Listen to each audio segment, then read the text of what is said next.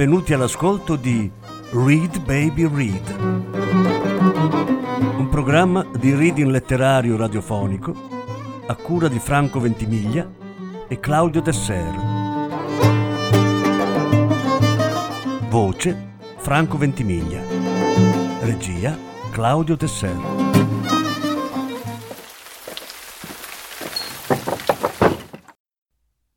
Lucia Berlin sette racconti da La donna che scriveva racconti. Lettura in dieci parti. Settima parte. Fammi un sorriso. Jess mi prese in contropiede e io mi vanto della mia capacità di inquadrare subito le persone.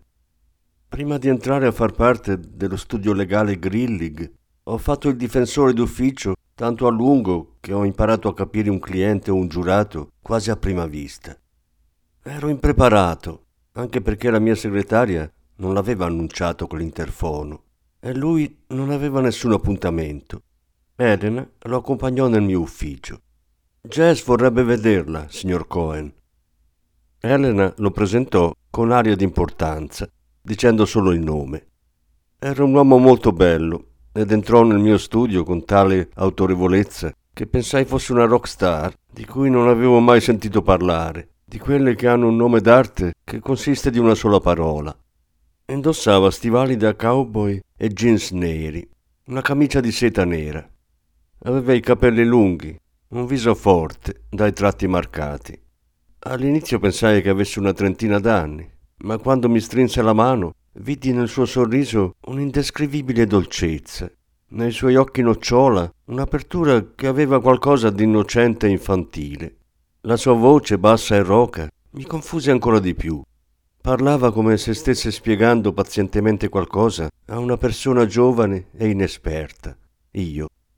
Disse che aveva ereditato la somma di 10.000 dollari e voleva usarla per pagare la mia consulenza. La donna con cui viveva era nei guai, disse, e sarebbe andata sotto processo di lì a due mesi. I capi d'accusa erano dieci. Mi dispiaceva molto dovergli dire che con quei soldi sarebbe andato poco lontano. Non ha un difensore d'ufficio? gli chiesi. Ce l'aveva, ma quello stronzo l'ha mollata. Secondo lui era colpevole e cattiva, depravata. E cosa le fa credere che io non penserei la stessa cosa? gli chiesi. Non lo farà. Ha detto che lei è il miglior difensore delle libertà civili di tutta la città. Il fatto è che non sa che io sono qui. Voglio che le faccia credere di essersi offerta volontariamente. Una questione di principio. Questa è la mia sola condizione. A questo punto cercai di interromperlo, di dirgli scordatelo ragazzo, di comunicargli con fermezza che non avevo la minima intenzione di fare una cosa del genere che lui non si poteva permettere nemmeno lontanamente la mia parcella. Non volevo occuparmi di quel caso. Non riuscivo a credere che quel povero ragazzo volesse davvero buttare via tutti i suoi soldi. Già la odiavo quella donna. Altro che se era colpevole e cattiva. Jess disse che il problema era il verbale della polizia, che sarebbe stato letto dal giudice e dai giurati. L'avrebbero condannata preventivamente perché era un resoconto distorto e pieno di bugie. Pensava che avrei potuto tirarla fuori dai guai, dimostrando che lui era stato arrestato illegalmente e che il verbale dell'arresto di lei era calunnioso, che il poliziotto che lei aveva colpito era stato brutale, l'agente che aveva eseguito l'arresto era uno psicotico. Le prove erano state chiaramente costruite ad arte. Era convinto che sarei stato in grado di scoprire che quei poliziotti avevano già fatto altri arresti illegali, che erano coinvolti in altri episodi di comportamento violento. Aveva altre cose da dire su come avrei dovuto gestire questo caso. Non so nemmeno io perché non persi la pazienza e non lo mandai a quel paese. Le sue argomentazioni erano solide e accorate. Avrebbe dovuto fare l'avvocato. Non solo, mi piaceva quel ragazzo. Cominciai persino a convincermi che spendere tutta la sua eredità in quel modo fosse un necessario rito di passaggio, un gesto eroico, nobile. Jess sembrava appartenere a un'altra epoca, un altro pianeta. A un certo punto disse che persino lei lo chiamava l'uomo che cadde sulla terra. Questa cosa me la rese più simpatica, in qualche modo. Dissi a Elena di cancellare una riunione e un appuntamento. Jess parlò per tutta la mattina, con semplicità e chiarezza, della loro relazione, dell'arresto di lei. Io sono un avvocato difensore, sono cinico, sono una persona materiale, un uomo avido. Gli dissi che mi sarei occupato gratis del caso. No, grazie, rispose lui. Solo per favore a lei dica che rinuncia al suo compenso. È colpa mia se si trova in questo guaio e ci tengo a pagare. Quant'è? Cinquemila? Di più? Duemila, dissi. So che è troppo poco.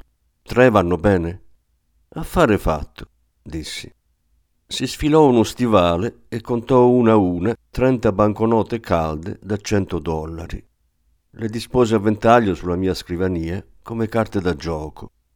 Ci stringemmo la mano. Grazie per quello che sta facendo, signor Cohen. Prego, chiamami John. Si rimise seduto e mi raccontò tutto. L'anno prima lui e il suo amico Joe avevano abbandonato la scuola e erano scappati dal New Mexico Jess era un chitarrista, voleva andare a suonare a San Francisco. Il giorno del suo diciottesimo compleanno sarebbe entrato in possesso dell'ascito di un'anziana signora del Nebraska, un'altra storia straziante. Aveva in programma di andare a Londra, dove gli era stato proposto di entrare a far parte di un gruppo. Alcuni musicisti inglesi che avevano suonato ad Albuquerque avevano apprezzato le sue canzoni e come suonava la chitarra. Lui e Joe non avevano un posto dove stare quando sono arrivati nella Bay Area. Quindi sono andati da Ben, che alle medie era stato il migliore amico di Jess. La madre di Ben non sapeva che fossero scappati di casa. Disse che potevano tranquillamente sistemarsi nel garage per un po' di tempo. Quando scoprì la verità, chiamò i loro genitori, li tranquillizzò, disse che i ragazzi stavano bene. Le cose si erano sistemate. Lui e Joe facevano i muratori gli autotrasportatori e vari lavoretti. Jess suonava con altri musicisti, scriveva canzoni. Andavano molto d'accordo con Ben e Carlotta, sua madre. Lei era grata a Jess del tempo che trascorreva con Saul, il figlio più piccolo. Lo portava alle partite, a pescare, sulle colline di Tilden. Lei era un insegnante e lavorava sodo ed era anche felice di avere qualcuno che le desse una mano col bucato, la spesa e i piatti. Insomma, disse Jess, era una sistemazione che conveniva un po' a tutti. Avevo conosciuto Maggie più o meno tre anni prima. L'avevano chiamata alla scuola media che frequentavamo ad Albuquerque. Qualcuno a pranzo aveva messo un acido nel latte di Ben. Lui aveva strippato, non capiva cosa stava succedendo. Lei è venuto a prenderlo. Hanno dato a me e a Joe il permesso di andare con lei, nel caso Ben avesse avuto reazioni violente. Pensavo che l'avrebbe portato in ospedale. Invece è andata giù al fiume. Ci siamo seduti tra i giunchi a guardare i merli dalle ali rosse, a calmare Ben per aiutarlo a farsi un bel trip. Io e Maggie stavamo bene insieme. Parlavamo di uccelli, del fiume. Di solito io sono di poche parole, ma con lei sento sempre il bisogno di dire un sacco di cose. A questo punto accesi il registratore.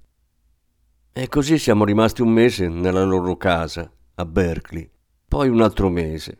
La sera ci sedevamo tutti attorno al fuoco e parlavamo, scherzavamo.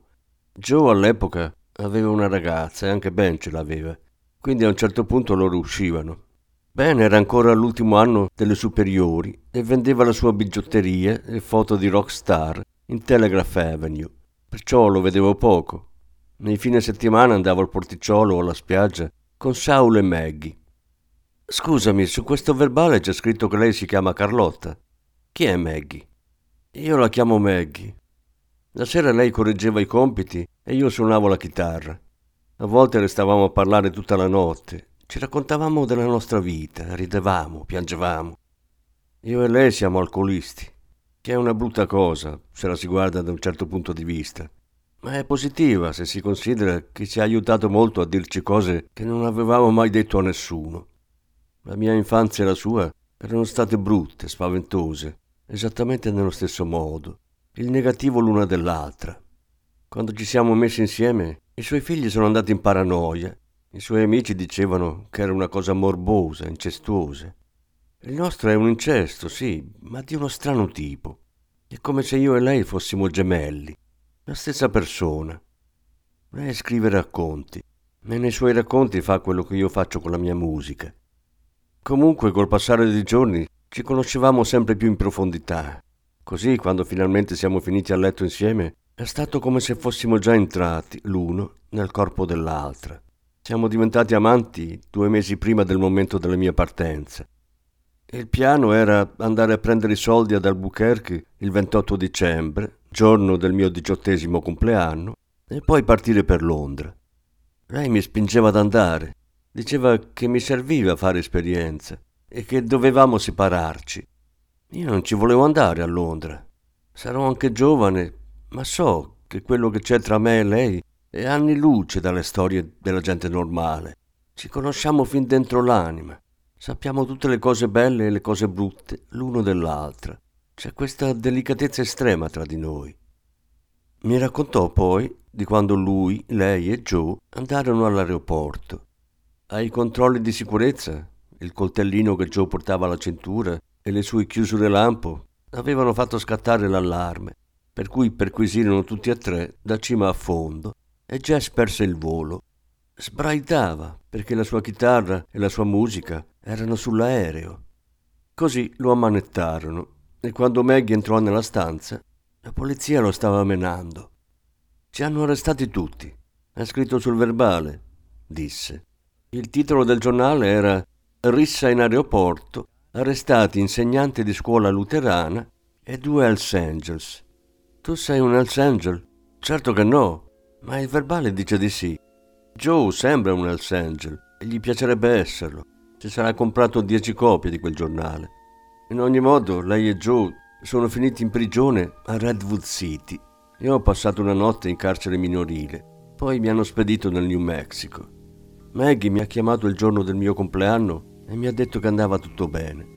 Non mi ha detto una parola del processo e non mi ha detto che era stata sfrattata e licenziata, che il suo ex marito stava portando i figli in Messico. Ma me l'ha detto Joe, anche se lei gli aveva chiesto di non farlo. E così sono tornato.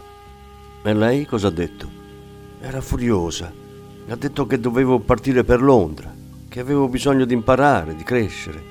E aveva cominciato a credere di essere una depravata, perché quando ci siamo messi insieme io avevo 17 anni.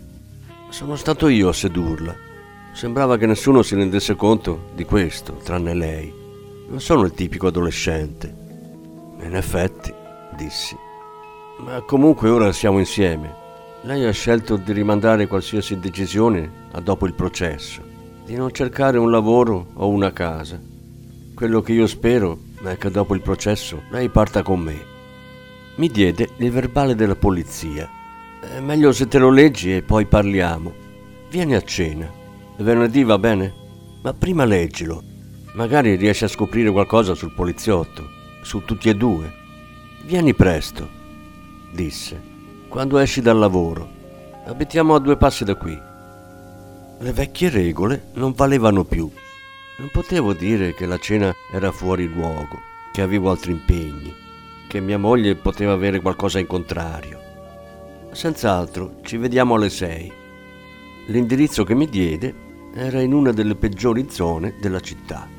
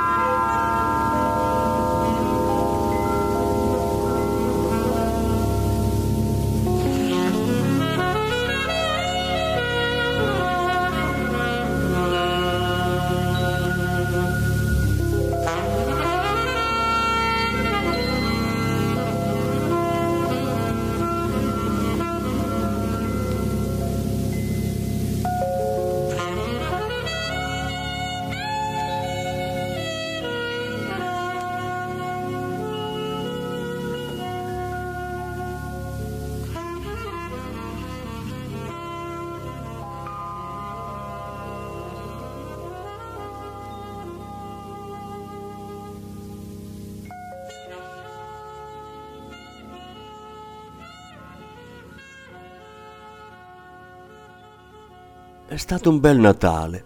Ci siamo scambiati dei bei doni, una cena fantastica. Kate ha invitato Karen, una mia studentessa. Probabilmente il mio è un atteggiamento puerile, ma mi ha fatto piacere che lui vedesse quanto lei mi stimava. Megan, la ragazza di Ben, ha preparato i mince pie. Insieme mi hanno dato una mano con la cena ed è stato divertente.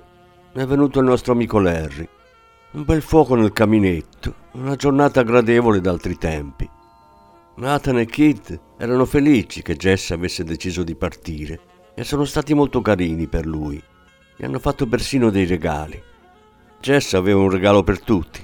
L'atmosfera era calda e festosa. A un certo punto, però, in cucina Jess mi ha sussurrato: Ehi Maggie, che farai adesso senza di me? E mi si è spezzato il cuore. Lui mi ha dato un anello con una stella e una luna. Ci eravamo fatti lo stesso regalo, una fiaschetta argentata. Ci è sembrata una coincidenza fantastica. Nathan ha detto: Ma che schifo, mamma! Però io non l'ho sentito. Il volo di Jess partiva alle 6. Joe è voluto venire con noi. Li ho accompagnati in macchina all'aeroporto sotto la pioggia. Alla radio The Joker e Jumping Jack Flash. Joe beveva qualche sorso da una lattina di birra e io e Jess dividevamo una bottiglia di Beam. Non mi era mai saltato in mente che stessi incoraggiandoli a comportamenti delinquenziali. La prima volta che li ho visti bevevano compravano tranquillamente alcolici senza che nessuno chiedesse mai un documento d'identità. La verità è che negavo il mio alcolismo a tal punto che difficilmente potevo preoccuparmi del loro. Quando siamo entrati in aeroporto, Jess si è fermato di colpo e ha detto Cristo, voi quella macchina non la troverete più. Noi abbiamo riso, senza sapere che le cose sarebbero andate esattamente così. Non eravamo proprio ubriachi, ma a brilli sì e su di giri. Cercavo di non dare a vedere quanto fossi disperata per la sua partenza. Mi rendo conto solo ora che davamo nell'occhio. Siamo tutti molto alti. Joe, un indiano della tribù Laguna, scuro, con due lunghe trecce nere, in tenuta di pelle da motociclista, coltello agganciato alla cintura, stivaloni, chiusure lampo e catene. Jess tutto vestito di nero, col borsone da viaggio e la chitarra. Jess era ultraterreno. Non riuscivo nemmeno ad alzare gli occhi per guardarlo. La sua mascella, i suoi denti, i suoi occhi dorati, la lunga chioma fluente. Se l'avessi guardato mi sarei messa a piangere. Io mi ero vestita carina per Natale, con un taglier pantalone di velluto nero, monili navajo Qualunque sia stato il motivo, la combinazione di noi tre, più tutti gli allarmi che l'assortimento metallico di Joe ha fatto scattare ai controlli di sicurezza, fatto sta che ci hanno visti come un rischio per la sicurezza. Ci hanno portati in stanze separate e ci hanno perquisiti. Mi hanno frugato nelle mutande, in borsa.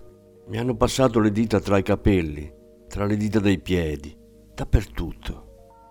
Una volta uscita da lì, non ho visto Jess e così sono corsa al gate delle partenze. Il volo di Jess era decollato. Lui gridava alla gente che la sua chitarra era sull'aereo, la sua musica era sull'aereo. Io dovevo andare in bagno. Quando sono uscita, ma allo sportello della biglietteria non c'era nessuno. L'aereo era partito. Ho chiesto se il ragazzo alto vestito di nero fosse riuscito a salire a bordo. Un tizio ha indicato con un cenno della testa una porta senza scritte. Sono entrata. La stanza era piena di addetti alla sicurezza e poliziotti. C'era una puzza acre di sudore. Due guardie stavano ammanettando Joe. Due poliziotti tenevano fermo Jess e un altro lo picchiava in testa con una torcia lunga un metro. Il sangue gli colava sulla faccia, gli inzuppava la camicia, urlava di dolore. Ho attraversato la stanza senza che nessuno facesse caso a me. Stavano tutti guardando il poliziotto che picchiava Jess, come se fosse un combattimento in tv. Ho strappato la torcia dalle mani del poliziotto e gliel'ho data in testa. Lui è caduto a terra con un tonfo. Oddio, è morto, ha detto un altro poliziotto. Io e Jess abbiamo attraversato tutto l'aeroporto con le manette ai polsi, fino a un piccolo posto di polizia nel seminterrato. Si hanno fatto sedere vicini, ammanettati alla sedia dietro la schiena. Jess aveva gli occhi chiusi, appiccicati per il sangue. Non ci vedeva, nella ferita alla testa continuava a sanguinare. Li ho supplicati che la pulissero o che bendassero la ferita, che gli sciacquassero gli occhi. Ti porteranno nel carcere di Redwood City, ha detto la guardia. Cazzo, Randy, questo qui è un minorenne. Qualcuno deve portarlo dall'altra parte del ponte. Minorenne? Questa troia è nei guai seri allora. Io non ce lo porto e il mio turno è quasi finito.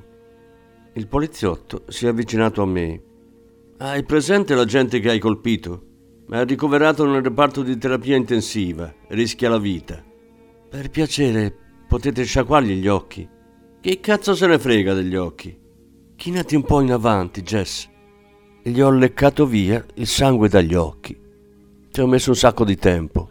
Il sangue era denso e incrostato, appiccicato alle ciglia. Ero costretta a sputare in continuazione. Incorniciati dalla ruggine, i suoi occhi brillavano di un giallo ambra e miele. Ehi Maggie, fammi un sorriso. Ci siamo baciati. La guardia mi ha strappato via e mi ha preso a schiaffi. Brutta troia, ha detto. In quel momento si sono sentite le urla e Joe è stato scraventato nella stanza insieme a noi. L'avevano arrestato per turpiloquio in presenza di donne e bambini. Si era arrabbiato perché non gli davano notizie su di noi. Questo l'età per andare a Redwood City ce l'ha. Ma avendo i polsi ammanettati dietro la schiena, non poteva abbracciarci e allora ci baciò. Che io ricordi, non ci aveva mai baciato prima sulle labbra. In seguito ha detto che l'ha fatto perché avevamo la bocca talmente sporca di sangue che gli era venuta l'angoscia. La polizia mi ha chiamato di nuovo depravata, seduttrice di ragazzini.